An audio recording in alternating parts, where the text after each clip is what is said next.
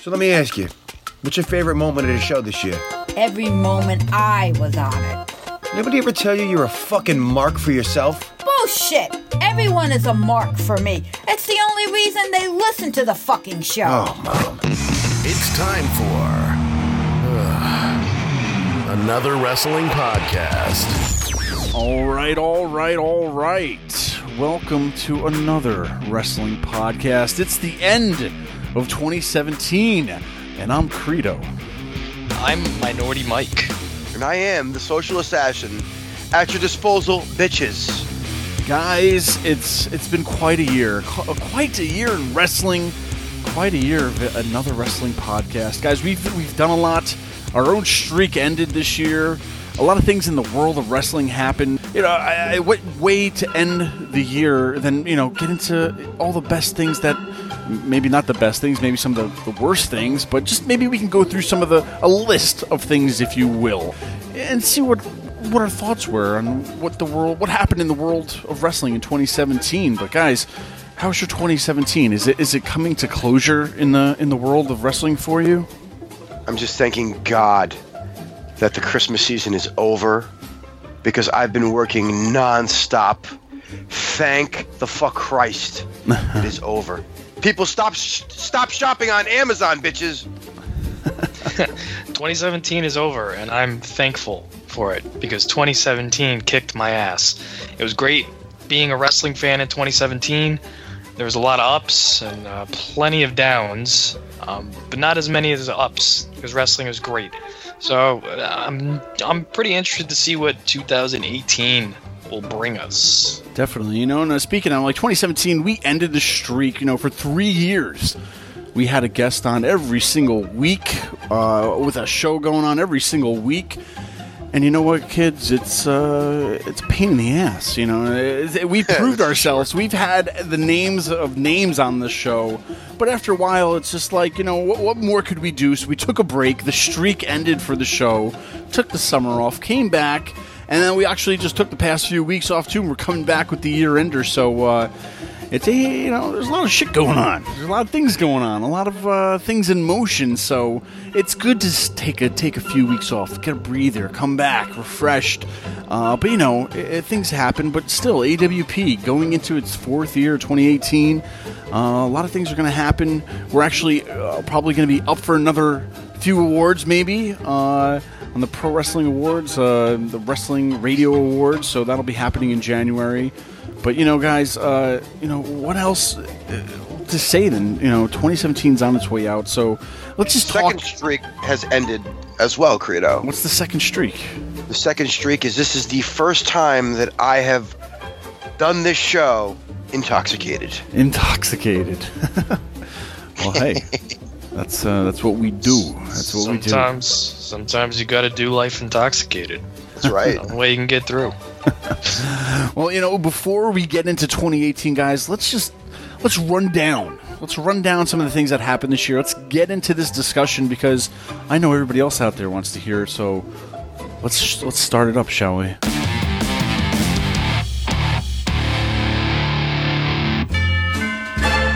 Everybody, this is Felicia Rose here with my friends at another wrestling podcast. Shout out to Creepy Credo, Mike Colin, Angry Cooter. His name speaks for itself, so I don't even have to make a joke out of that. You guys are my first podcast, and shout out for another good year. Follow me on Twitter or Instagram at Felicia Rose, and check out my podcast on YouTube um, at Felicia Rose Raw. I'm working on a new project coming up, and it's going to be a lot better and a lot less low budget. So definitely follow me on stuff to keep yourselves updated.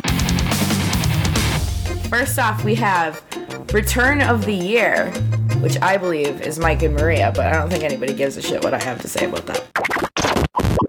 All right, the return of the year, guys. A lot of people have uh, taken time off, whether they were injured, whether they weren't on WWE TV. Uh, you know, people came back. People came back to the land of money and opportunity. Uh, guys, who, in your opinion, had the return of the year? For me, I think at the top would go to the Hardys. Granted, everybody wanted to see them coming in broken.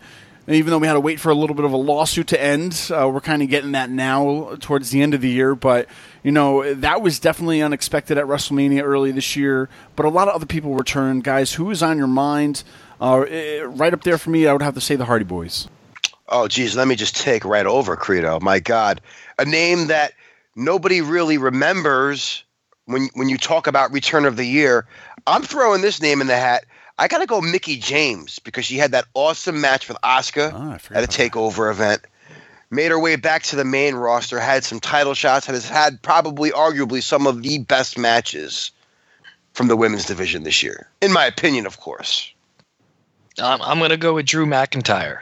You know, He, Ooh. he went on the indie scene, um, and just reinvented himself and got himself back in the door of the WWE. And pretty much, I, I was never really much of a fan until I watched him in Evolve and then watched him grow as a character and as a performer. Came back to NXT, won an NXT title. The guy, the guy was incredible. I, I'm going to go with Drew McIntyre. I- I'm also going to go with Randy Orton's hair. Oh, Jesus. the Orton hair. Yeah, I mean, he's been bald for how long, and all of a sudden he has hair. Um, word of advice: if you're going to do high and tight, you really can't do a high and tight haircut with long hair. It just doesn't look right. It's a bad edge up. You know, th- those are definitely some you know good returns, guys. I forgot about Mickie James. Mickie James, man, I remember it was it last year or so? Uh, she had a baby, and then like two weeks later, she was wrestling for Northeast Wrestling, uh, and I was like, two weeks she was back in the in the ring. Uh, she she's one of those girls that man that just hasn't lost it, so she definitely can keep up uh, with the the crowd today, and they, I think they definitely need her. And uh, man, Drew McIntyre, talk about you know 3MB had quite a year from Ginger being champ uh, to Drew returning. You know, uh, wow, some of the returns. We also who else did we forget? Who else returned though this year? Oh God, we had Shelton Benjamin. What the fuck else was there? Help me out here, Mike. That was a big one for me though, Shelton. I, I love Shelton Benjamin for Christ's sake. I mean, if you want to count Paige, I mean, she came back, and it wasn't on Vivid or YouPorn. uh, it was actually in the square and circle. Yeah, Paige didn't get uh, Return of the Year. She got Cum Shot of the Year. Oh Yeah. man, Much as we don't have that category, we can just throw it in there. And Cum shot of the year goes to Paige. I was surprised by Paige's return this year because she was out quite a while. The whole thing with Alberto Del Rio, who knows what they were doing. And honestly, you know what? I think the only thing that saved her career was The Rock doing a movie on her family. And I think WWE needed to throw her back in the spotlight to make her a name again so that maybe, you know, it's like kind of like helping out The Rock so that his movie will do good. I'm, I don't even know when that comes out, actually. It's got to come out in 2018, but. I- I'm feeling that her push or her return. I think the only reason she returned with that kind of a push was because of that movie. You know, who really knows? But uh, she got Yeah, I got a dumb question that. for, you though. Yeah. Dumb question for you. Do you think that they waited as long as they did because of the severity of her injury, Hmm. or do you think until they waited a few months for the whole, you know, sex tape, cum shots Uh, thing to blow over? I mean, because I mean, Even more were released too recently, so it's like yeah, those were all damned if you do, damned if you don't. Uh, you know, it, it's one of those things. Yeah, I think uh, they're overlooking that. She's getting some special treatment. I think a lot because of this movie, and because I'll tell you what, if she if she did not return. You know, I, I don't know. I, I honestly don't know when the Rocks movie is coming out. We'll have to look that up. But I mean, it's still. I mean, it's like if she isn't in the spotlight, it's like, what good is this to the audience or the wrestling audience if, like, you know, the young kids have no idea who she is anymore? Why are we going to go see it or, or whatnot? You know, but I she know. gave me she gave me so much joy this year because if anything the memes that came out after all that material was released. I mean there were just some great ones. I was dying for days. People were just sending me sh- fucking meme after meme. My favorite had to be the one where it was oh god all the girls who had uh won that title after Paige and were kissing it That's it. well, you know, guys, what about Shelton Benjamin? I mean, that was he was supposed to return a while ago, and then he had the injury, and then he was pushed for like almost like six months or so. Then he finally returned, and now, You know, he, he's part of American Alpha 2.0, whatever you want to call it. That was kind of a weird move to break up American Alpha and just to join him with Shelton Benjamin, even though I think Shelton and, you know, uh, that team is probably a lot better than having uh, uh, fucking Jason Jordan on it. But I don't know. Is that, uh, how is Jason, how is, how is Shelton Benjamin doing? Is that kind of like uh, just filling the, the spots or what? I think it's great for somebody like Chad Gable because he's younger. Uh, I, I think Shelton complements him very well, but I also think that he's not going to overshadow like a newer star who can definitely benefit from a rub from Shelton Benjamin. I don't know how long this is going to last, American Alpha 2.0. Uh, I mean, you can put the tag titles on them. Um, you can take the tag titles off of them. You can play a breakup. Um, I just don't know how long it's going to last with those two. I mean, I love Chad Gable. I think the guy, I mean, that match on July 4th he had with AJ Styles pretty much put it out there that this guy can go as a singles competitor. I mean, he had a great match with AJ Styles on July 4th. So, I mean, and I'm not saying Shelton's holding him back. It's kind of like Cooter said, he's complimenting him for the time being. It's kind of keeping the seat warm until the new year comes, and I'm I'm hoping that they kind of break away and go their separate ways, and no more tag teams for sh- for uh, Chad Gable. Let's see this guy go after the U.S. strap and be like the next Shawn Michaels, because I think he has that charisma to do so, and the in ring ability is incredible. I mean, his rolling suplexes just Oh God, yeah. amazing. And you know they'll fuck it up. They'll probably like tag him up with Mojo Rawley or some shit. God, uh, you know what? And you're not even wrong about that. I The- know. I'm fucking awesome. telling you that the, the way booking is in 2017 and or some of the booking but a lot of the booking in WWE I feel like they have the Make a Wish kids doing the booking Oof. Well, ha, you know, one thing I, we overlooked too was uh, the return of Kurt Angle. I mean, he was inducted into the Hall of Fame this year. Then he became the Raw general manager, and he even had a match on a, a pay per view where Meningitis uh, kind of made its own return or I don't know debut, I guess. But you know, uh, is that? I mean. Did they did they misuse a return of Kurt Angle, even though he was being used uh, part of the Shield? And I don't know. Is is it good to see Kurt Angle back though, working uh, finally with WWE? It's great to see him back working with them. I don't know how much I want to really see him in the ring because I think that showing that he had with the Shield was okay. You know, I think him in the Survivor Series match was the drizzling shits. I mean, Kurt Angle uh, was wearing a T-shirt that was two sizes too big for him to cover up that pudgy ass gut of his.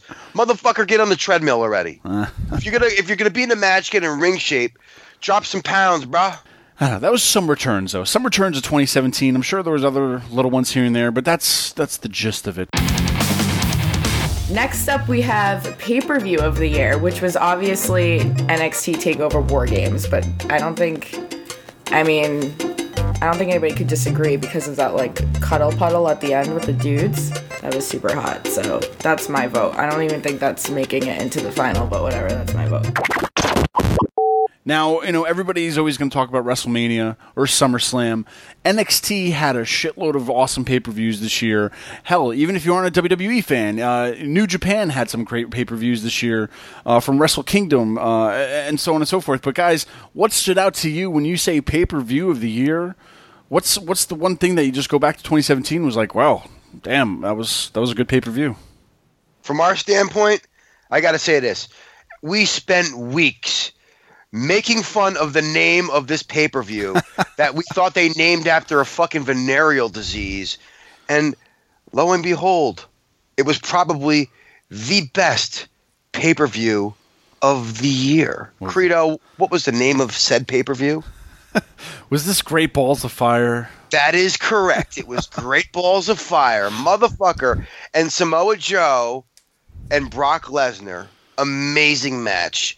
I mean, Joe unfortunately did the job, but they made it believable where you thought, damn, Joe might actually pull this off. Where in so many matches that Brock Lesnar has, you don't think these motherfuckers have a chance. And he gives them nothing.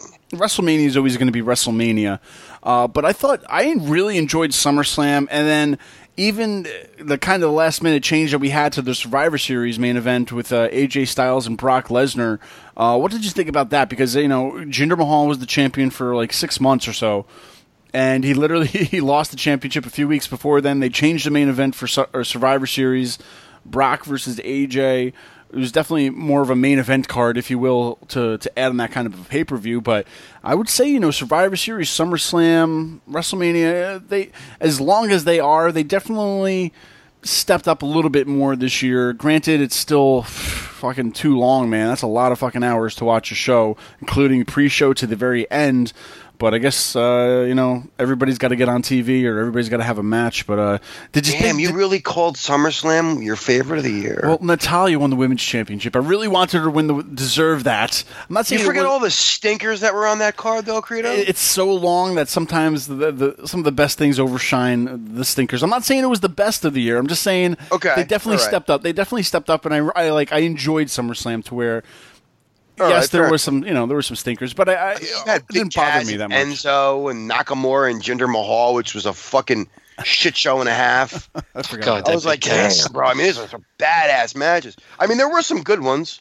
Well, that Big Cass and Big Show match was holy shit. That was just a waste of time. No, that was Big Show. Oh, Big Show versus Big Cass. Why did I think And it with was Enzo, Enzo was in the shark cage. in cage. the shark cage? Ah. that's right. Yeah. Got to sell those shark cages for uh, the figures. Uh, well, you know, what who, who do you thought though? Who do you thought had the best showing this year? NXT or WWE? I mean, if we're just going to categorize those two at least, uh, you know, it's the what the the farm system versus the the main roster. I mean, That's kind NXT. of unfair to like really compare them because, I mean, NXT does what four, maybe five pay per views a year. yeah. you know, and uh, we're getting two from the brands every month almost. I don't know how many fucking pay per views we're up to, but you figure you got the big four, and I think every other month there's like two, one for each brand. So it's holy shit. It's a lot of fucking pay per views, man. A lot of time. Well, that's that's the advantage. That's the advantage for WWE. They should be putting on better shows because they have more shows to put out there. I mean, if, you, if you're going to pick and choose between NXT and WWE, if you're going to give me a choice, it's going to be NXT because Absolutely. it's it's the stories that they're giving me. Like you you go to the main roster and they're telling me fairy tales, and you have Nakamura, you know, spitting nursery rhymes. But if you go down to NXT and their booking is completely different, it's more it's more believable wrestling compared to sports entertainment up up on the main roster. So I, when you look at 2017 and you look at the events. NXT takeovers are are pretty much. I'm more excited about NXT takeovers than I am waiting on a Sunday night for a WB pay per view, a brand pay per view to happen. It's it's just what it's come down to. And they've never actually put on a bad show, Mike. I think you'd agree No. with me on that. I've never been disappointed in a card. I mean, uh, every once in a while they throw a match out there that's a stinker. Like, oh my God, what's his face? Lars Sullivan versus Cassius Ohno. Cassius Ohno, that was bad. Ooh, the like, return of Cassius Ohno. I forgot about that one. No. Oh my God, Not how did much. you forget about him? the- Cassius Ohno and his gut. I'll say that. But when you go back to that, I mean, like NXT has put out matches or or put out cards that on paper it doesn't look like it's going to be that good, hmm. and then when you sit down and watch the event, you're just so captivated by it because. Like I said, like I'm a firm believer in storytelling will win me over any day in matches, and they just tell amazing stories on the NXT brand. So, if like I said before, I'll say it again: if you had to choose the brand of the year when it came between you know sports entertainment versus pure wrestling, I'm going with NXT. I thought you were going to say 205 Live. I was going to throw a hot cup of coffee in your face, bro. I really thought you were going to say that. I was going to throw hot cup of coffee in your face. They have storytelling on 205 Live. It's just a different type of storytelling that I could care less about. Absolutely. Let's talk about uh, what's her face, who she's banging uh, this week. For Noam Dar. Alicia Fox. That was so over. How the fuck did they fuck that up? I don't know. I, I could picture Vince McMahon in the back every time Noam Dar said Alicia Fox. He just busted out laughing. and I think, I mean, Vince McMahon will look at a guy like Noam Dar who's like five six, and he just hates him just because he's small. But then he gets over this Alicia Fox name, and I think that's what kept his job. Here, once again, if you guys are listening out there, uh, anotherwrestlingpodcast.com. Tweet us at a wrestling pod, Facebook, another wrestling podcast. Let us know what your favorites were from 2017. Next up, we have catchphrase of the year, which is obviously "face fuck me Finn," which is an ongoing catchphrase of the year, and that's gonna win every year. So I don't even know why that's even like a contest in this thing. catchphrase of the year right there. There's one. Alicia Fox. Uh, what else was? What, what are some catchphrases this year? How about Rusev Day? Uh, Rusev Day was kind of getting big. I'm trying to think what else. Who, what, what was created this year? Uh, man, it's hard to think. It puts you on the spot. But How I mean, did you? The fact that you don't know what was created this year, you know what? There's so much stuff that happens in a year. You just made the list, all oh, right? the list. or The no, was that 2016? 2016. My That was friend. 2016. I apologize. all these days Yep. blend together? Because I, I oh, Fuck, it, you made the list anyway, Yep. asshole. Yep. Yep. Yep. yep, yep, yep. That catchphrase right there went over pretty big. There was a lot, yeah. this Couple weeks. Oh man. I mean, I, th- I think I, I might be wrong. Um, correct me if I'm wrong, and anybody listening can tweet at me and, and correct me if I'm wrong. But when Kevin Owens and Sami Zayn created that Yup T-shirt and they put it out on the shop, it was probably one of the highest selling shirts for the week. Yep, yep. I said yep. There's a lot. I mean, it's, Does, uh, it's so does funny to think. Gabagulak count? Gabagulak. Oh, PowerPoint. PowerPoint pre- presentation. I gotta forget about that. Like the, I saw a T-shirt. I, it wasn't made by WWE, which they're dropping the ball on it. Pro Wrestling Tees put out a shirt that just said PowerPoint. and I'll tell you Great. something. I would buy that shirt. I would because I love Drew Gulak. Well, yeah, there's a lot of catchphrases. Maybe we'll come out throughout the whole show and find another catchphrase that made it this year. Feud story of the year, which I believe is Braun and anybody that had a feud this year because all that shit was great. Yes, there are great feuds. Yes, there are great stories. Let's kind of throw them into one category. A lot of things happened, but you know, going throughout the year, and one of the things that stood out for me the the most this year was honestly is Enzo Amore and the cruiserweights. Uh, when when Big Cass got injured, Enzo was shifted to the cruiserweights, and it was like, oh crap, there goes 205. Like, what are they doing to 205 Live? And I'll tell you what, man, he was one of the reasons why I started watching 205 Live because I was kind of curious what they were going to do with him. And you know, they had quite the year from having. Uh, Fucking what's his name? Uh, Mighty Mouse over there. Neville. Neville being the king of the cruiserweights to having awesome matches with Austin Aries, that just falling apart to the cruiserweight division being held up by Enzo Amore. And I, I wish I could say I was joking, but I mean he's he's kind of been a little bit of an anchor for that show. Maybe it's not the greatest decision decision in the world, but I'll tell you what, man. He's had his spotlight this whole year in that cruiserweight division. You know, just winning the. He's a two-time cruiserweight champion. wow. Uh, I, I don't know. I'm trying to think what else. I mean, they've had so many big stories on Raw just because of Enzo Amore being in the cruiserweight division.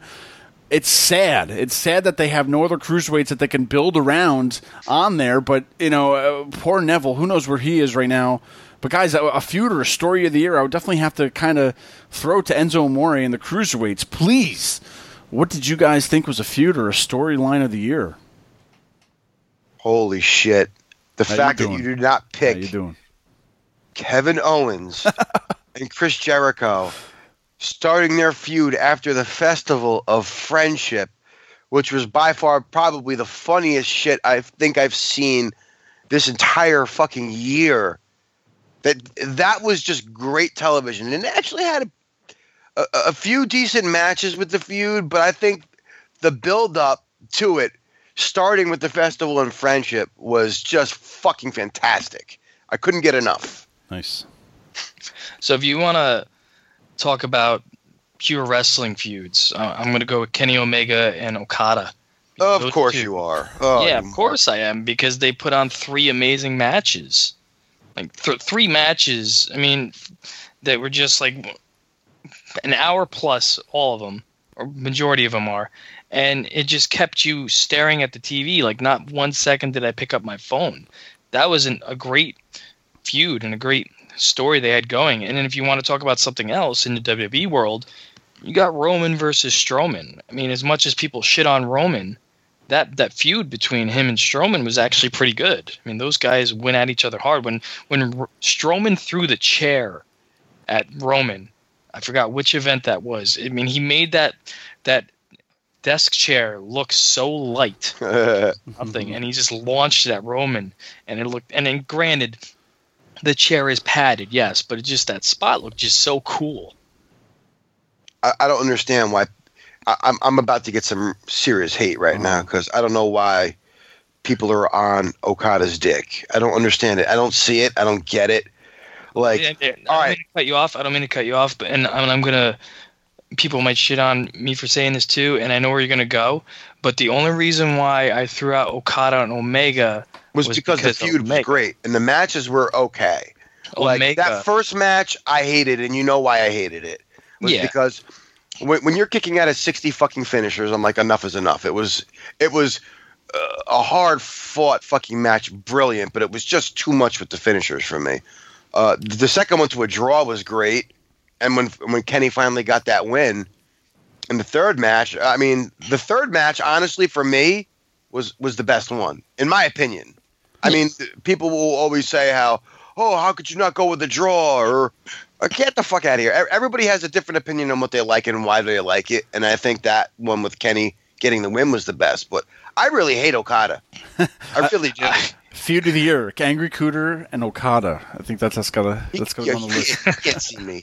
fuck, fuck you, Okada. I think you're trash. I'll, t- I'll tell you what, you know, Kenny Omega definitely put himself on the map this year. I think, you know, when AJ and Finn kind of left New Japan and the Bullet Club and all that stuff, it was like, you know, the Bullet Club keeps losing members, lo- losing members, losing members. Who's the who's the next not leader of the Bullet Club, but you know, who's the next uh, big star out there? And I, I honestly didn't think Kenny Omega would have been uh, that rising star to, to shine out there this year. And now, you know, look at going into 2018, his match with uh, Chris Jericho, which which will happen in a few weeks from now. Uh, you know, the man definitely made a name for himself in 2017, and uh, definitely got to keep him up there as one of you know having one of the a good story of the year. Uh, who knows what we'll see where he lands in 2018 though. Uh, you know, a lot of other stories happen. You know, I thought Strowman definitely had a lot of good stuff this year, and you know, I I, I, I could see him getting pushed to the moon in 2018. Uh, you know, uh, some honorable mentions. We had uh, John Cena and his beau, Nikki Bella, and The Miz versus Maryse. Couple versus couple was kind of a little different this year. Um, you know, The Miz had an awesome year too. Uh, with his Miztourage and whatnot, but uh, a lot of different stories happening out of that. Even though he's he's gone right now, shooting movies and all and all that stuff. But uh, a lot of a lot of different feuds, a lot of different stories to really focus on. But you know, that's just some of ours, if you will. Next up, we have Surprise of the Year. I don't even know what's listed in this category, but I would say an ambulance being used and then also the ring breaking. Those were my two favorite surprises of the year. But that's just because I obviously want Braun Strowman to fist me or whatever. Whatever. surprise of the year. What was so surprising this year to you that it was just totally, uh, I don't know, that just made our list of uh, 2017 biggest surprise of the year? Uh, the the biggest thing I'll throw out there, I think, would have to be the Undertaker, quote unquote, retiring. He's never said he retired. He didn't say that, you know, he's retiring, but the man left it all in the ring with a horrible match with Roman Reigns, uh, and he walked away. Will we see him again? I don't know, but that kind of got everybody talking. That was the, the maybe the end of the dead man, if you will. Was there any other I don't know surprises on your list? meningitis. meningitis is a was the surprise for me because it turned a card that was shit into a card that was actually, you know, worth watching. I mean, you got AJ versus Finn Balor on the card.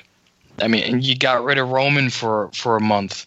You know, th they were just about to do them. Probably one of the most, which probably would have been on our list as probably one of the worst matches ever with Balor versus Sister Abigail. Abigail, the demon versus Sister Abigail. My God. And then meningitis came in and said, "Nah, nah, nah, nah, nah, Ah, nah, nah. nah, nah. I'm over here now. We're saving this event. We're we're not going to put the the the true fans through this crap." That took out freaking everybody that we needed to be taken out. Now, they're all healthy now. They got a speedy recovery, but the fact that meningitis came in, that was a surprise for me. And I can't even recall like the last time something like that affected a card or a pay per view or just you know something that major with a lot of superstars all at once. So that was that was definitely a good surprise.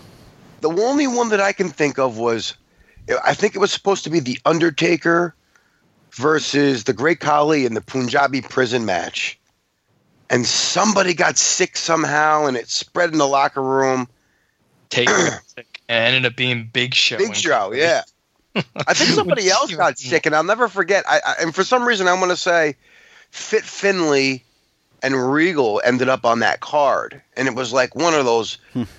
Beating the shit out of each other type matches. And maybe, maybe I'm wrong. I'm pretty sure it, it might have been that particular pay per view, and they just beat the shit out of each other.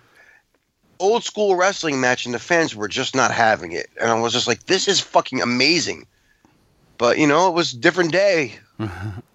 what can I tell you? For me, surprise of the year had to be ah, the Paige leaks. Honestly, I was in awe. I, I was so surprised when all of this shit, and, and it was Mike who broke the news to me. All of a sudden, he's like, "You're welcome," and he, texts me a link, and I just see pictures of loads flying uh, with with with the women's NXT championship underneath her chin. Oh, man. And I'm like, what the fuck? And now you got Show's a freak.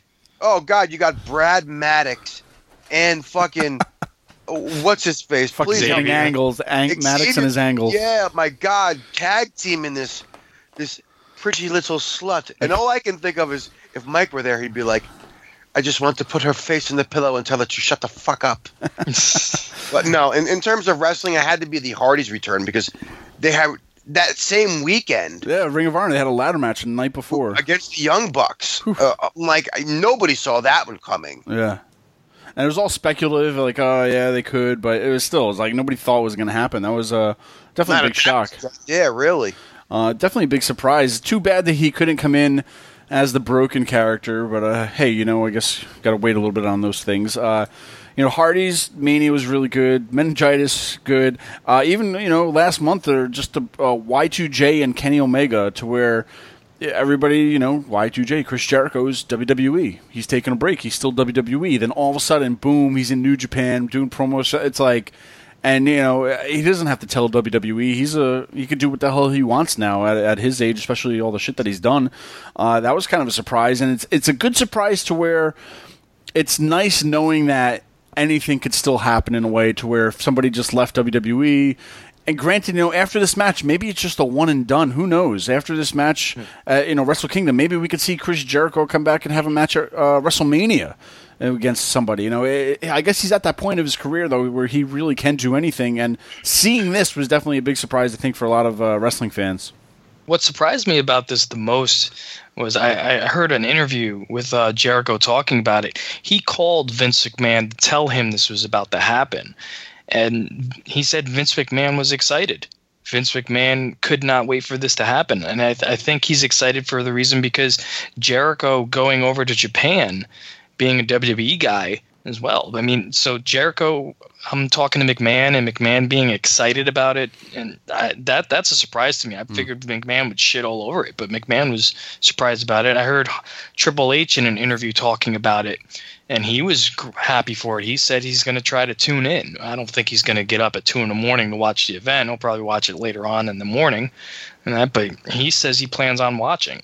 And so the, the people at Titan Towers in Connecticut, they're all about it. Everybody in the WB in the corporate offices are excited. And, and to me, that is a huge surprise because you got one of your top guys going over to Japan to another promotion. Now, granted, New Japan isn't really competition, um, but it, it's still just it's a surprise for me. For those little things, I'm always curious what entrance music he'll come out to. Like, you know, just one of his songs, or is it like his WWE song? I always think of like little silly things like that of like what he's what they're going to use for him coming out because like what they can or can't do. But hey, I think he's using Judas because I think Yeah. like during all those promos and stuff, like that song has played prior to him talking. So I think he's going to use that. I mean, it's a smash hit of the summer for his band anyway. I mean, on the rock charts, it's been pretty high up there. So I mean, good for Yeah. Jericho. You know, he's he's got his uh, you know, hand in a lot of pots there. just hey, he's at that point in his career. Uh, that's what's ex- it makes wrestling exciting, knowing that anything like that could happen sometime. So, uh, you know, other little surprises. I mean, we had Kurt Angle, like I said before, coming as the GM. It's kind of like expected at this point, where you know after a year or so, then they move on to somebody else. Uh, uh, but hey, whatever. Uh, how about Andrade Cien Almas winning the NXT Championship? I did not see that happening. Especially, I think what uh, uh, Drew only had it for like a, a, a month or so, like a paper. I don't know. He only had it. He didn't have it that long. Like it was that was a quick turnover for him, I think. But that was a little bit. I think a he only had one title defense, and I think it was against Roddy Strong, if I'm not mistaken. Yeah, it was just little, Strong, yeah. That was a little, uh, I don't know, a little surprise, I guess, out of nowhere. Um, even like little things like you know, uh, the Riot Squad debuting, or I don't know, the, the, some NXT girls moving on up. Uh, you know, now that they announced a women's Royal Rumble coming up, there's other little surprises, but that's just uh, those are just some little, you know, uh, sprinkles on top of the the sundae, if you will. But uh, let us know once again, what are your surprises of the year? Okay, next we have biggest fail of the year, which I don't have an opinion on because that's rude. You guys are mean. as much as we love wrestling, sometimes not everything works out the way it should, or the way we want to, or the way they want to. Uh, jumping, jumping right in there, I think one of the biggest things that stands out, or not the big, oh, just one of the things that stand out would have to be Emmalina. They fucking promoted her for months coming soon, coming soon, Emmalina coming soon.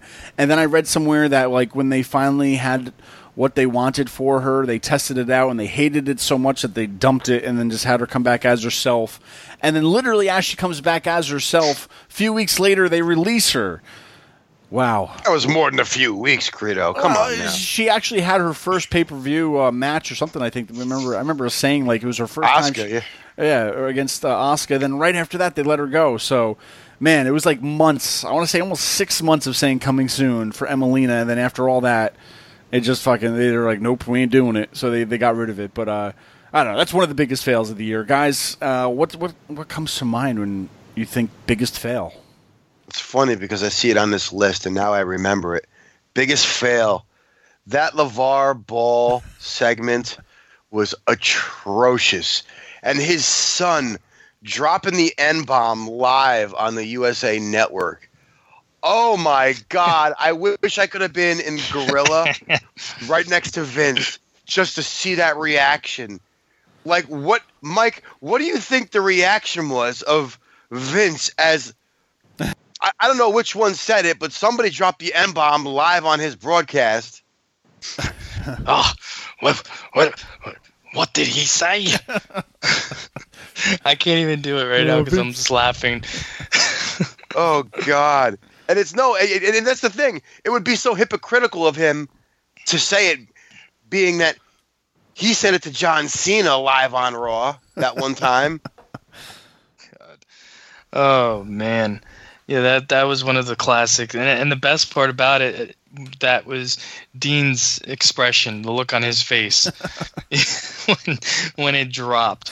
If if if everybody listening doesn't know what I'm talking about, find the clip and find when when that N bomb drops and just watch Dean's expression.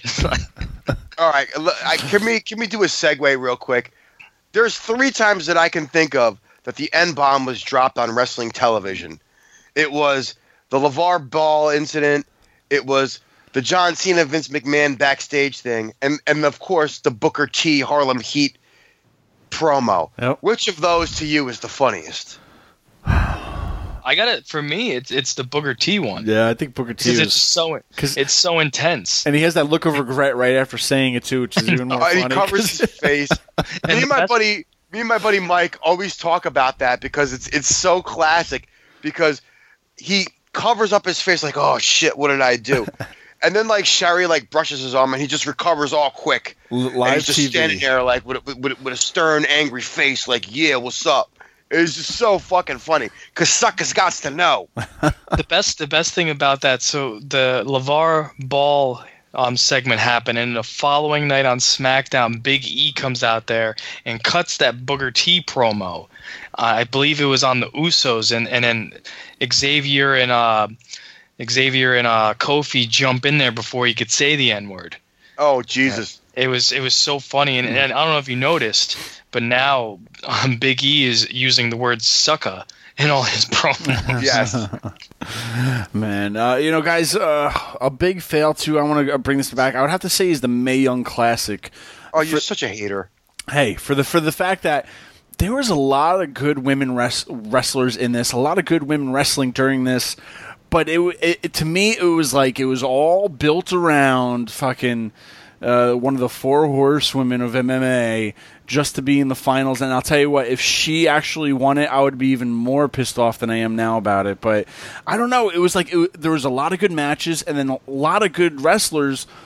And a lot of those good wrestlers just didn't even make it as far as they should have, and it was just I, I don't know what re- what they were going for with the the the final the final round, and Well, you know what it is, Credo. It's all about who they got to sign on the dotted line for a contract after the fact. yeah, because they you know it was I would have loved to have seen Toni Storm in those finals.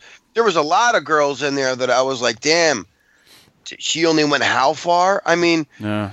what the hell all, is all Kairi Sane, all Kairi Sane has is that crazy elbow. Yep. A That's macho it. man elbow. I'll, t- I'll tell you something right now. Credo's hating on the women's Japanese? tournament. I mean, by tomorrow or by when this podcast drops, you're gonna have like the women's march protesting in your front lawn, and giving women a chance. You're gonna be right up there with Trump. Right. half his lawn is going to be filled with women, and the other half are going to be filled with the Japanese because of his hatred for the Japanese. Hey, I love Japanese. I love Shinsuke. I just don't like how they're using him. But uh, well, whatever. Okay. Anyway, so okay, the Mae Young Classic. We talked about it. We had it. I'll surprise. I'll tell you what. A lot of these women, I bet you, we'll see in the Rumble. Uh, but I don't know. It just it, it was like a good opportunity to make a really cool ending, and it just I don't know. It fell flat in my in my in my palate in my t- in my taste buds. Uh, I didn't care at all for any either one of those women uh, in the final round, and. Uh, I would have been. I could. You don't even want to know where I would be right now if uh, fucking what's her name won it. Uh, I can't think of her name. I was so pissed that Tessa Dana Blanchard got doused Yeah. in the first round. that girl is so gorgeous and she's so great in the ring. And that was arguably probably the best, one of the best matches of the fucking tournament, if not the best. Yeah. Well, uh, well, without, without me trying to get any more hate mail towards me, uh, what about Impact and Global Force Wrestling? Because that was a little fun two weeks or something that they were. Jeff Jarrett, man, I, I give him I give him credit because the balls he had to just he went he, he he nudged his way back into Impact Wrestling. And then I don't know how he did it, but just to have his them take over his brand that he created outside to where they used his Global Force Championships and then just the, you know all the names of the stuff that he was doing, and it was like it was so confusing because you have like twenty names for the one show. It's like T, uh, TNA's Impact Wrestling, Global Force, whatever. It's like fuck. How many names do we need? And you know, after all that said and done, they kicked Jeff Jarrett out. Uh, they get rid of Global Force Wrestling, and now it's back to Impact Wrestling. It's just like what every year, man. Past three years, every year from them losing their deal with Spike, and then going to that American channel or whatever, and then losing that, and then going to another channel, and then man, how many times must they fail before they just fucking give up on Impact Wrestling? But uh, is would you consider that another fail for the year? Oh my god, so many funny things. Who could forget when they put that that shit on television, where like Bobby Roode was on there, and and they're like it was obviously taped from like It wasn't three television; it was ago. pay per view. They were making money off of it. Oh God! And there's and, and and the announcers are playing it off like it was live, like yeah, the former NXT champion, and you're just like, oh my God, it was so bad. and what was the other one where they had where they had uh Gallows and fucking um, Karl Anderson, where they were doing the story of the Bullet Club or some shit like that. yeah, that. same. That was the same pay per view. They were showing. that was the stuff. same one. It, it was just so bad. It's like Really, let's what not that- promote our stars. Let's promote the stars from the other fucking. And then when they, and now, and now that you bring that up, the other thing that they talked about was I remember when Zeb Colter went out there and cut a promo about all the stars that aren't even with the company. Like you have a locker room full of guys that are talented yes. and you're trying to promote this brand to a new audience of people and you're not even promoting them. You you are promoting Samoa Joe, Kurt Angle. They even talked about Sting. Hmm. I mean, it was just the worst. If you want to go worst promo of the year, that's up there with it because it did nothing to benefit TNA, Impact, Global Force, you know, preschool wrestling, whatever the fuck you want to call it. It did nothing to benefit them. It just made them like, oh, well, you're talking about these guys. These guys aren't here anymore. I'm going to change the channel then. Oh my God! How did I forget about this? Jason Jordan being Kurt Angle's son. Oh my God!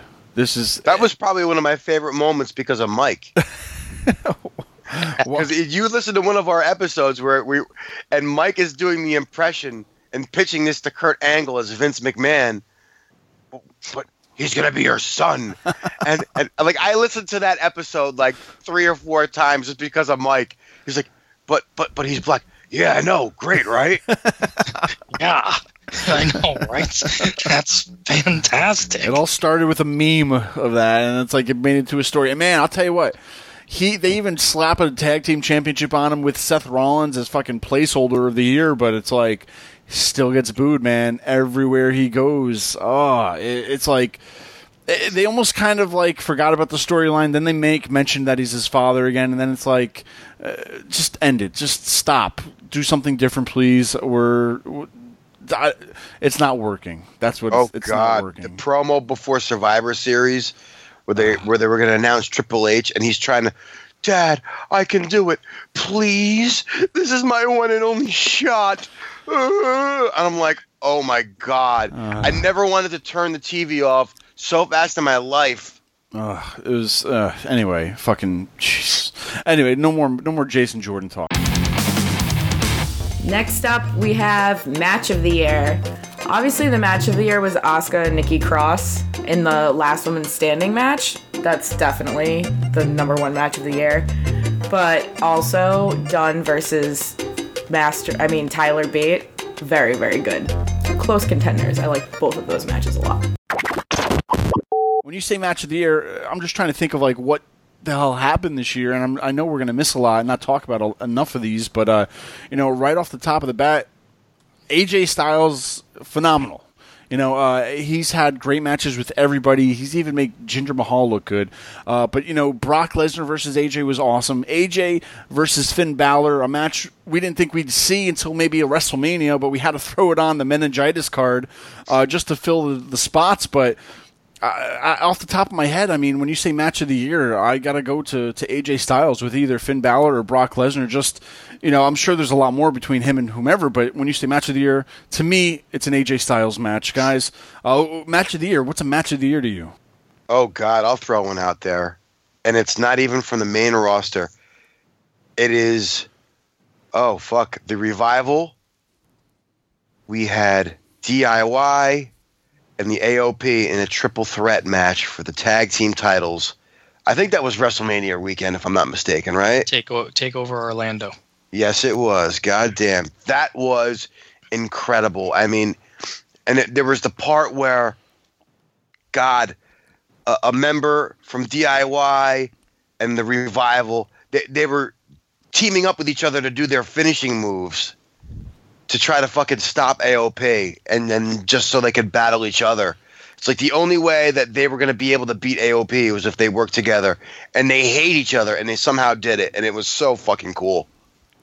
That was a great match. I mean, I, I got two matches that I really can't choose between. Um, as much as I loved that Okada and Omega, it wasn't my favorite match of the year. Um, honestly, I have two matches that I loved so much this year, and one was AJ Styles versus John Cena at the Royal Rumble. I thought Yeah. that was an incredible match. You know, everybody shits on Cena. I shit on Cena. Everybody does. But when it comes time to work, the guy works. Now, granted, he works good with whoever he's in there dancing with. Yeah. Um, so that match was up there. Um, NXT Takeover Chicago, uh, UK title, Pete Dunne, Tyler Bate. That match was just, I mean, for people, I mean, Chicago recognized these guys. Chicago knew exactly who these people were. A lot of people who didn't know who these guys were, who didn't watch the UK tournament, but did tune into take over Chicago, got to see how great these guys were. And they work that British strong style, and it's it's incredible the stuff that they did in that ring. And I, I thought they stole the show. And as much as that pay per view was great, that they were match of the night. Once again, let us know what your match of the year was, but uh, just keep this ball rolling because we're almost into 2018. Next up, we have Call Up of the Year, which was obviously Bobby Roode. You're welcome. I mean, Daddy Rude. A lot of guys from NXT get called up to the main roster. Some sink, some swim. To you, who's the call up of the year? Hands down, Samoa Joe. He was the best call up of 2017 because to this day, he's still booked as a believable contender. You know, it, wasn't just like this big call up and all of a sudden he's lost in the shuffle. No, he's he's out there, and, and to this very day, like I, I can believe that he will be a universal champion sometime down the road, without a shadow of doubt. Samoa Joe is the call up of the year. I got to agree with Mike on that one. I mean, Samoa Joe, hands down. I mean, you could make the uh, the argument for Elias because he's actually getting over, and I never actually thought he would. But Joe is just booked as that badass heel, that believable ass kicker. Because well, WWE is notorious for booking heels as whiny little crybabies who run away. You know what I mean? And he's that first, fuck you, I'm going to kick your ass, and there's nothing you can do about it.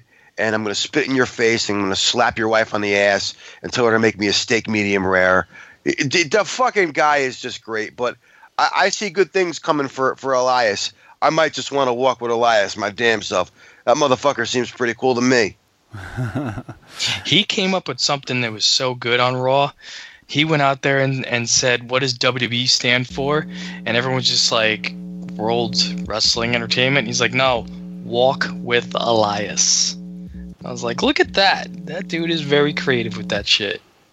No, it was great. You know, one of the call-ups of the year too, the Revival, uh, probably one of the greatest tag teams this year. But you know, unfortunately, they had a few of their setbacks with these guys getting injured this year. Uh, they're finally, you know, coming back uh, after a crazy year they've had.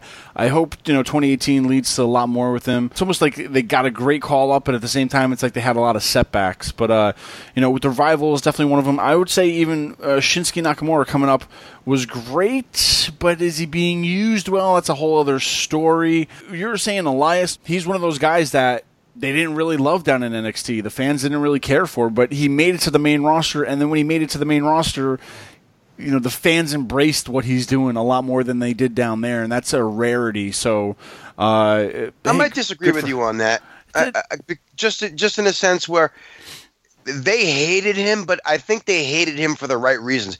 He got like heat, but he got the right heat, not because he sucks, Mm-hmm. but because he was doing his job properly.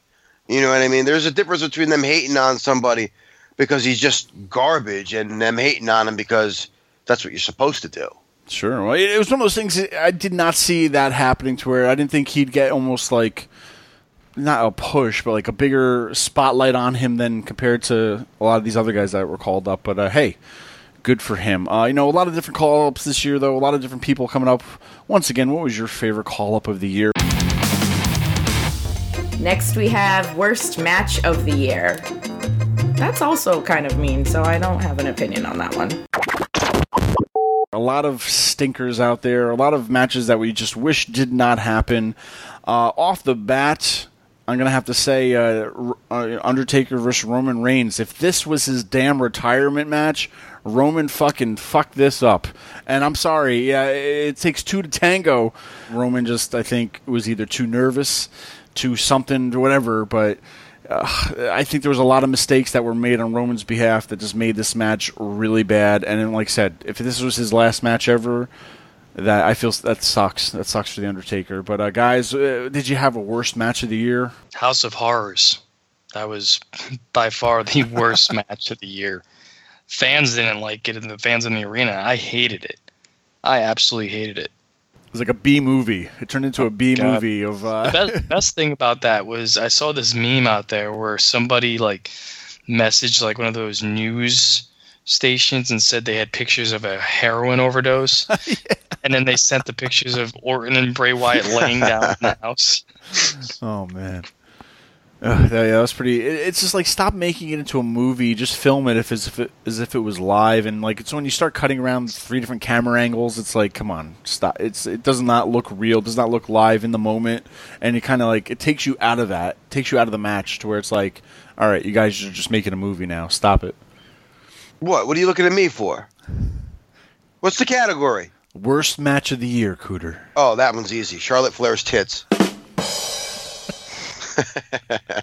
no, for real though, those things are lopsided, bro. Definitely made Well, I would, uh, I the would, I show would more. than- categorize that as uh, biggest fail of the year Oh, because I'll tell you something right now. I wish the fans I'm- could have seen Credo's expression when I said that. Oh my god, it was priceless. I'll, tell I'll tell you something right now, man. I always used to think Charlotte uh, might have had some really nice tits. I always would look at them and be like, she probably has some really nice tits. And then when those pictures came out, that was a fail. That was a disappointment. If you want to talk about disappointments of 2017, I'm talking about Charlotte's left titty. That Oh thing, yeah, that droopy was- mother oh my god, That looked makes like Jim right titty- Ross's eye. I'm just saying, bro. Her titties had cerebral palsy. And once again, all the hate mail can be sent to Mike and Angry Cooter at JWP. Oh God! All right, wait, wait. Let- Let's do a segue here. No, wait. Um, wait. Worst match of the year. You know what? I got a serious one. I'm gonna go Bayley and Alexa Bliss in that Singapore Cane match. How Extreme fucking Rules? terrible was that? Hmm. What's that? Horrible. Oh my God!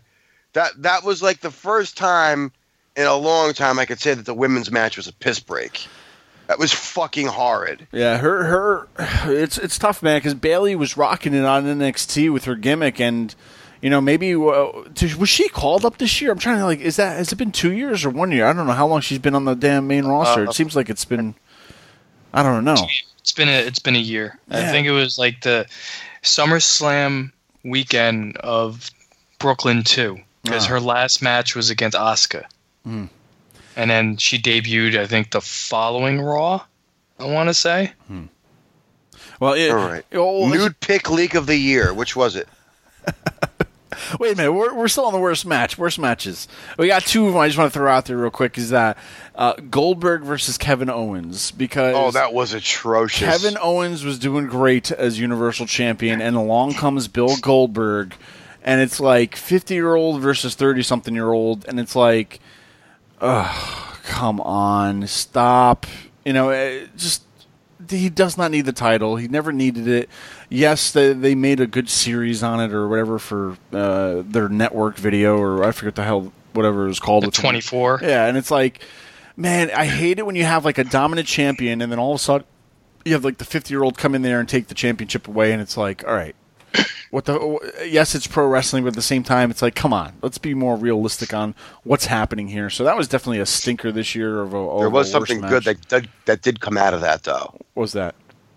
Do you remember if you if you read his lips from what he was saying to Bill Goldberg. Oh, he was shooting on Goldberg. oh, he was shooting on him like you wouldn't believe. Somebody sent me one of those gi- was what are those called gifs, mm-hmm. Gifts, yeah. and it had Gifs, subtitles of what he was saying. It was so fucking funny. We're gonna find Calling him a piece of shit. Did he call him a piece of shit? Yeah, it was one of the things he was calling him. I, I believe he called him a piece of shit at one point. He was shooting hard. God bless Kevin Steen. Love it. Oh, Well, even you know, uh, uh, okay, the whole Jinder experiment this year. Granted, we were all shocked a little bit about about you know about it happening, and then at some point it was like, all right, well, we'll see what happens with this.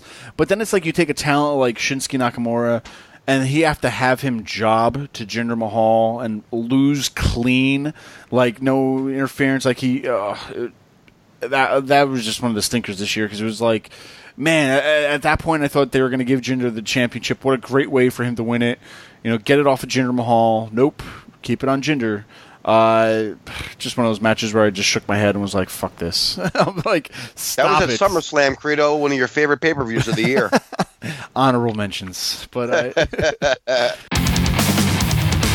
Next one is Bust Call Up of the Year. I don't even think is this a real podcast anymore? I think after my my interview, it just went downhill from there. we're talking about some call ups of the year. But uh, come on, there were some call ups that were just busted. A lot of busted call ups, guys. Who The bust came- of the year. Are we going to talk about these nude leaks yet? Which was the best nude- nude leak of the year? What was your favorite, Mike?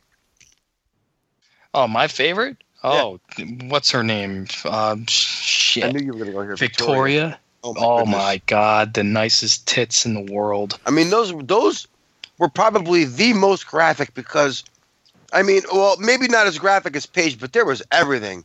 She had doggy style pics of her All taking right, it. all right, Fantastic. all right. So you got come on, give me a busted call up of the year. I mean, because there were some guys that were doing good in NXT, and they just didn't make it. I mean, uh, right off the bat, a perfect ten. Tye Dillinger was doing kind of good down there. Was kind of surprised that he got called up, but once again, they bring him up and uh, gets lost in the shuffle. That that kind of just you know.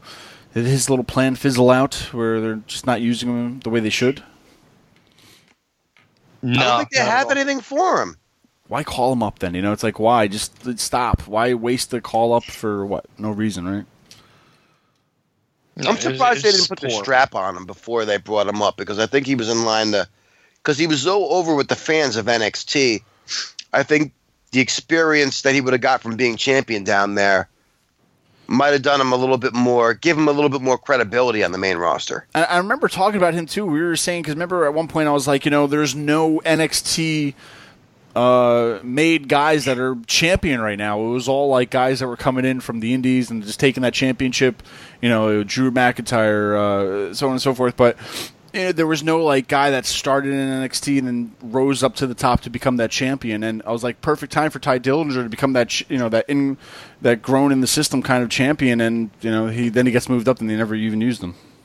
You know, they they told a good story when he was facing uh, Bobby Roode, and this was when Bobby Roode wasn't even champion. I remember when I went to NXT in Albany, New York last year. And when, when his music hit, the entire place was going nuts. When I went to Full Sail University last year, and when Tye Dillinger came out, the place went nuts. And the best part about it is they do four episodes of NXT. They filmed four of them. Every time Tye Dillinger came out, it was like the first time he came out in one night. It was incredible. Like, mm-hmm. and now it's just, I, he still gets that that same reaction from the fans, but creative just isn't doing him any justice at all. it's kind of like a hard adjustment, I think, sometimes to where it's like, oh wow, this guy's the main event. He's the NXT champion. Let's bring him up, and we don't know what to do with him. He was doing awesome in NXT, and then I feel like once again he just gets lost in the shuffle. I, I was just gonna say my thing with Bobby Roode is like like you said, like I think he needs to be that heel again. Mm-hmm. He needs to be that guy that is better than you at everything he does. The guy who wears the flashy robe is the guy who should be hated by everybody because the reason why he wears that flashy robe is because he's better than you. Okay, Ric Flair wore that flashy robe because he was better than everybody. As his character was better than everybody. Bobby Roode down at NXT wore that flashy robe because he was better than everybody. He needs to be that character again. I mean, his entrance is over. His entrance is always going to be over. But other than that, him as a babyface just isn't working for me. I want the heel Bobby Roode. I want that guy who just is going to go out there and just literally be ruthless. You know, the guy with the flashy robe is the guy that needs to be hated. Yeah, you took the words right out of my mouth. It's just I knew you were going to say that because it was that's what was so crazy is he was booked as this super heel in NXT only to to come up to be a babyface on the main roster. And that's the one thing that like I'll disagree with you uh Credo in terms of Bobby. I don't feel like a guy who was a superstar and at the top of the food chain in NXT really needs to be right at the top of the card on the main roster, which is kind of like what you're kind of maybe insinuating, and I could be wrong, but it's like I, I don't want to see them thrown right into the title picture right away. I kind of like let them build in the mid card and, and and feel their way up the same way they had to in NXT. You- You're basically starting all over again anyway, and you have this abundance of fresh talent to work with. Let's not waste, you know, a, a, a title opportunity just because it's a fresh face. Mm-hmm. When you've had other people there who, who, who have been built up and established for the title picture. The bust of the year for me is Nakamura. I don't care how over he is with the fans. this is might be the one time I have to actually agree with Kenny Omega, and I can't believe he actually came out and said this publicly. But he hasn't done shit on the main roster. Let's be honest. He had that great entrance after was it WrestleMania when he interrupted the Miz when when him and Maryse were dressed as Cena and Nikki Bella, and like you know the guys coming out playing the violin. He had the and only to be put in a stinker of a program with Dolph Ziggler, which we were all thinking was going to be pretty good. Like Nakamura is a great worker, and Dolph Ziggler is by far one of the best. And they just put on some of the most piss poor matches that I've ever seen. And he hasn't done shit since. What what sucks about it though is it's and then granted like it, Nakamura like I agree with you 100% with that. And at the same time though like you really you can't blame Nakamura. You have to blame creative because the king of strong style was the this person that got him signed by the WWE. That that strong style of his wrestling was what got him there. And then you bring him to the main roster and all of a sudden he's the artist. And he has to tone down his in-ring style. And they're they're sending him out there and they're giving him these lengthy promos to cut and he's a guy who doesn't really speak the greatest english. You can't throw him out there. And granted promo work is one of the best one of the top things you need in the wwe but a guy like nakamura you don't need to give him promos. Just have him go out there and be the king of strong style. The fact that they changed his name to the artist that really Ugh. is the worst fucking nickname ever. The artist is Nakamura gonna draw me a picture? He's gonna paint me something. The artist. What is he an artist of? Is he Yeah. gonna sing me a song? It's and so I agree with you, Cooter, on that. Where and I'm I love Nakamura. I, I was the one that told you about when he got signed by NXT and you weren't familiar with him. I told you I was like, this guy is going to be your favorite wrestler. Oh, I And- agree with you. And he At the same that time, then, like you're sitting there and you want to blame creative. If you want to blame creative, we can blame creative for all of these guys. For Oh, yeah. Bobby Roode, for Tye Dillinger. Oh, I Oh, mean, yeah. These are all great talents. You Finn know, Balor. sec- oh, they dropped the ball with him. They're they're they're. Fuck that up. Don't get me started. oh, you know what? Because I wasn't sure if he had been called up this year or last year. Yeah. That was going to be my bus call up of the year. Because let's be honest about fucking Finn Balor. Very, very talented. I, you know, it, it took a while for him to win me over because I, I, I see him as somewhat with a limited move set, even though the stuff that he does do is incredible. But come on, man, you you bring him to the main roster, wins the Universal title on w- within what his first month of being on the main roster, hmm. Yeah. and poor guy gets hurt, and now you have him in lengthy fucking feuds with the likes of Bray Wyatt, where we have to put every stupid fucking gimmick known to man. I think it's because of Vince. Vince doesn't like Finn, from what I've read, and he he he th- he said that Vince isn't over. or I'm sorry, he said that Vi- Finn isn't over, which I'm just kind of confused. Like Yeah. he's not over, and and the thing, Finn is a smart dude. Like he took this stuff with Vince saying that he wasn't over, and he ran with it. Yep. Like all the stuff he put out there on Twitter he put out about him not being over or him like there was a picture of Roman saying he was going to have a an open challenge and then Finn was like I'm going to have to step over you. Like just taking Yeah. that word over to the next level. I mean Finn's new t- t-shirt says Finn forever but the word over and forever is capitalized in red. Like it, the guy is is smart. And not only that but he's incredible and he is over. It just for some reason he's Vince McMahon loves big sweaty men and and and if you're not a big sweaty man like you're not going to get the proper push I want to say I mean AJ Styles is probably one of the guys that you just can't deny And finally, we have Superstar of the Year, which was obviously Braun Strowman. That's just, there's no close contender. It was Braun Strowman. Because even if he was botching, he was still entertaining us, so whatever. Keep up the good work. Another wrestling podcast. Hopefully, I will be on it this year. You guys can, you know, stop forgetting me when you have things to do. That's very rude of you guys. And hope to hear from you guys soon. Uh, we talked about Kenny Omega, Kevin Owens, Roman Reigns, uh, Chris Jericho, AJ Styles, you know, Finn Balor, everybody, guys. Uh, if you had to pick one guy of the year who is the superstar of the year, who would it be? Me personally, I'm going to have to say Braun Strowman was that superstar of the year. Uh, they used him very good. He definitely got a lot of push, uh, a big push. You know, just doing the stuff that he's doing. Uh, and I think you know he's he's one of those big guys that can actually do a lot of things. And he still has a lot of room to grow, so I'm hoping we'll see him do a lot more. But I, I would say 2017 belongs to Braun Strowman in the WWE. What about you guys? I, I, I was going to piggyback you, man. I have to. There have been so many holy shit moments from Braun fucking Strowman, and we didn't see it coming. We thought he was just going to be, uh, you know, some big doofus who wasn't going to be able to do shit, and he's gotten so much better in the ring, so much better on the mic, and time after time he just does these things that make you jump out of your seat, like Mike said earlier, with the throwing of the chair, or oh god, how many times has he beaten the shit out of Roman Reigns? Uh, oh my god, I remember him running down the ramp and just running through Enzo Amore is one of the funniest things that I've seen all year. So, Braun Strowman, my god, is my superstar of the year. Braun Strowman got that phrase over. I'm not finished with you yet. that was huge. Like when he ran at Roman, and when he flipped over Roman in the the stretcher. That was a, that was another like what the fuck moment.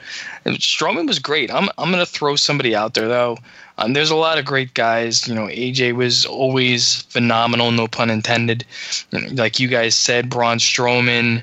Um, but there's one guy that really stood out to me and Pete Dunne is the guy. The guy Mhm. goes out there and puts out some incredible stuff. He came from the UK. Not many people knew who he was, and he really impressed me in the UK tournament. He reminded me of a young William Regal, just this ruthless guy. This they did a storyline in between that tournament with him, and then him winning the uh, NXT. Well, I- call it the NXT UK title because it's the only it's defended on NXT programming, um, but the UK title, and he's making that UK title feel special for me. That is just how he is. He, the guy's incredible. I, I think 2018 for Pete Dunne is going to be a big year. Um, the bruiserweight is going to make it to the top. I fully, I fully believe. Yeah, that was a category I thought we would have had. Like, who do we see as uh, the next up and comer? And he would have been up there on my list. I'm going to throw another honorable mention out there because Cody Rhodes, or just Cody, the American Nightmare, has totally reinvented himself and has just blown my mind uh, on the internet, on YouTube, all the catchphrases that we've gotten from him. Fuck the revival. That's another catchphrase of the year we forgot about. Yep. Fuck the revival. How could we forget that one? Well, what a year, guys. 2017's been pretty crazy. How about one quick look into the future of 2018? One thing you want to see, whether it's a debut, a title win, a match, I don't know. Give me, is there one thing that's like, I want this to happen in 2018? Mm. It's hard to put you on the spot, but I mean, is there just looking at I'll tell you one thing really quick. I do not want to see any more lengthy title reigns by somebody who's a part timer. I love Brock Lesnar, but come on, man. I, I, that Raw needs a main championship on its show every week, not once every six months or something like that. To where You know that- what? That's what I, want to see. I hope they take that belt off of Brock Lesnar and put it on a Japanese motherfucker just to spite you. I love the Japanese. Please don't get me wrong. Oh Mine- God. Mine is too much to ask for. It's going to be too much for WWE to handle. It, it will never happen, but I'm going to throw it out there with hopes. And I, I'm going to hope that we get a Royal Rumble winner that we can believe in, ah, that we can get behind, that we get we look forward to following the journey from the Rumble to I like Mania. I, that's what I'm hoping for for 2018. Is it going to happen? No, no. Come on, that's too much. We're gonna get Roman Reigns. or the ru- the rumors going out there is John Cena's gonna win the Uh, Rumble. Come on. no. You know Now, what? You know what? Wait, hold up, hold up, hold up. Here, because I saw that point that you made on Facebook about you'd rather see it go to somebody who you think could be built up. What if John Cena wins the Royal Rumble, but Brock Lesnar loses the belt at the Rumble to say a Braun Strowman, and Braun Strowman has to defend it against John Cena, and he beats John Cena? Wouldn't that be the same thing? You know what? It would, but I'd rather see a champion crowned. Yeah, I want to see it retained. It's like something special like that. I would like to see, you know, like the Rumble winner go in and winning it, kind of a thing. And uh, I, I can't. remember. Uh, yeah, Ugh. I don't want to get started on 2018. Jeez, man, I'm not I'm looking forward to it. I'm not looking forward to that though. But basically, uh, Here's something interesting that I would like to see because we I remember during that press conference with, with Jericho and Omega where Jericho basically promised that he would it, this would be his last match in Japan. What's right around the corner right after that match? Be the Royal Rumble. What if Jericho was a special entrant? Just a surprise, only to be followed by a Kenny Omega. I would love to see that. that'd be cool. Get a little cross promotion going. I would love to see them sort of here and there do a little cross promotion with certain certain companies, with like a Ring of Honor.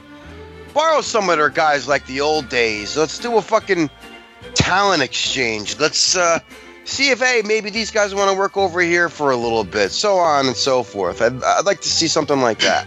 You know, I, I just got curious and I wanted to see Fozzy's tour schedule. Um, and he's booked WrestleMania. He's going to be in New Hampshire on Re- WrestleMania night. So, as much as a lot of people would love to see Kenny versus Chris at uh, Mania, this the second match, it's not going to happen. Oh well, well, guys, you know, yeah, wow, it's 2017, man. I loved hearing about it. Uh, the ups, the downs, the lefts, the rights. That's it for uh, for us for this year. Till next year. So I did the entire show this week plastered. Have no fucking idea how I did it. Yeah, I could tell. But surprisingly, you were pretty good, except you took all the good fucking jokes. Don't get mad at me because I beat you to the Charlotte material this week, Mom. Why'd you get drunk anyway? Were you nervous that Felicia was gonna be on the show? Uh, don't be an asshole. Fuck you guys. Maybe Felicia and I should start our own fucking podcast. Oh, wouldn't that be an odd pairing? Enough with the fucking Charlotte jokes. Happy, Happy New Year, bitches.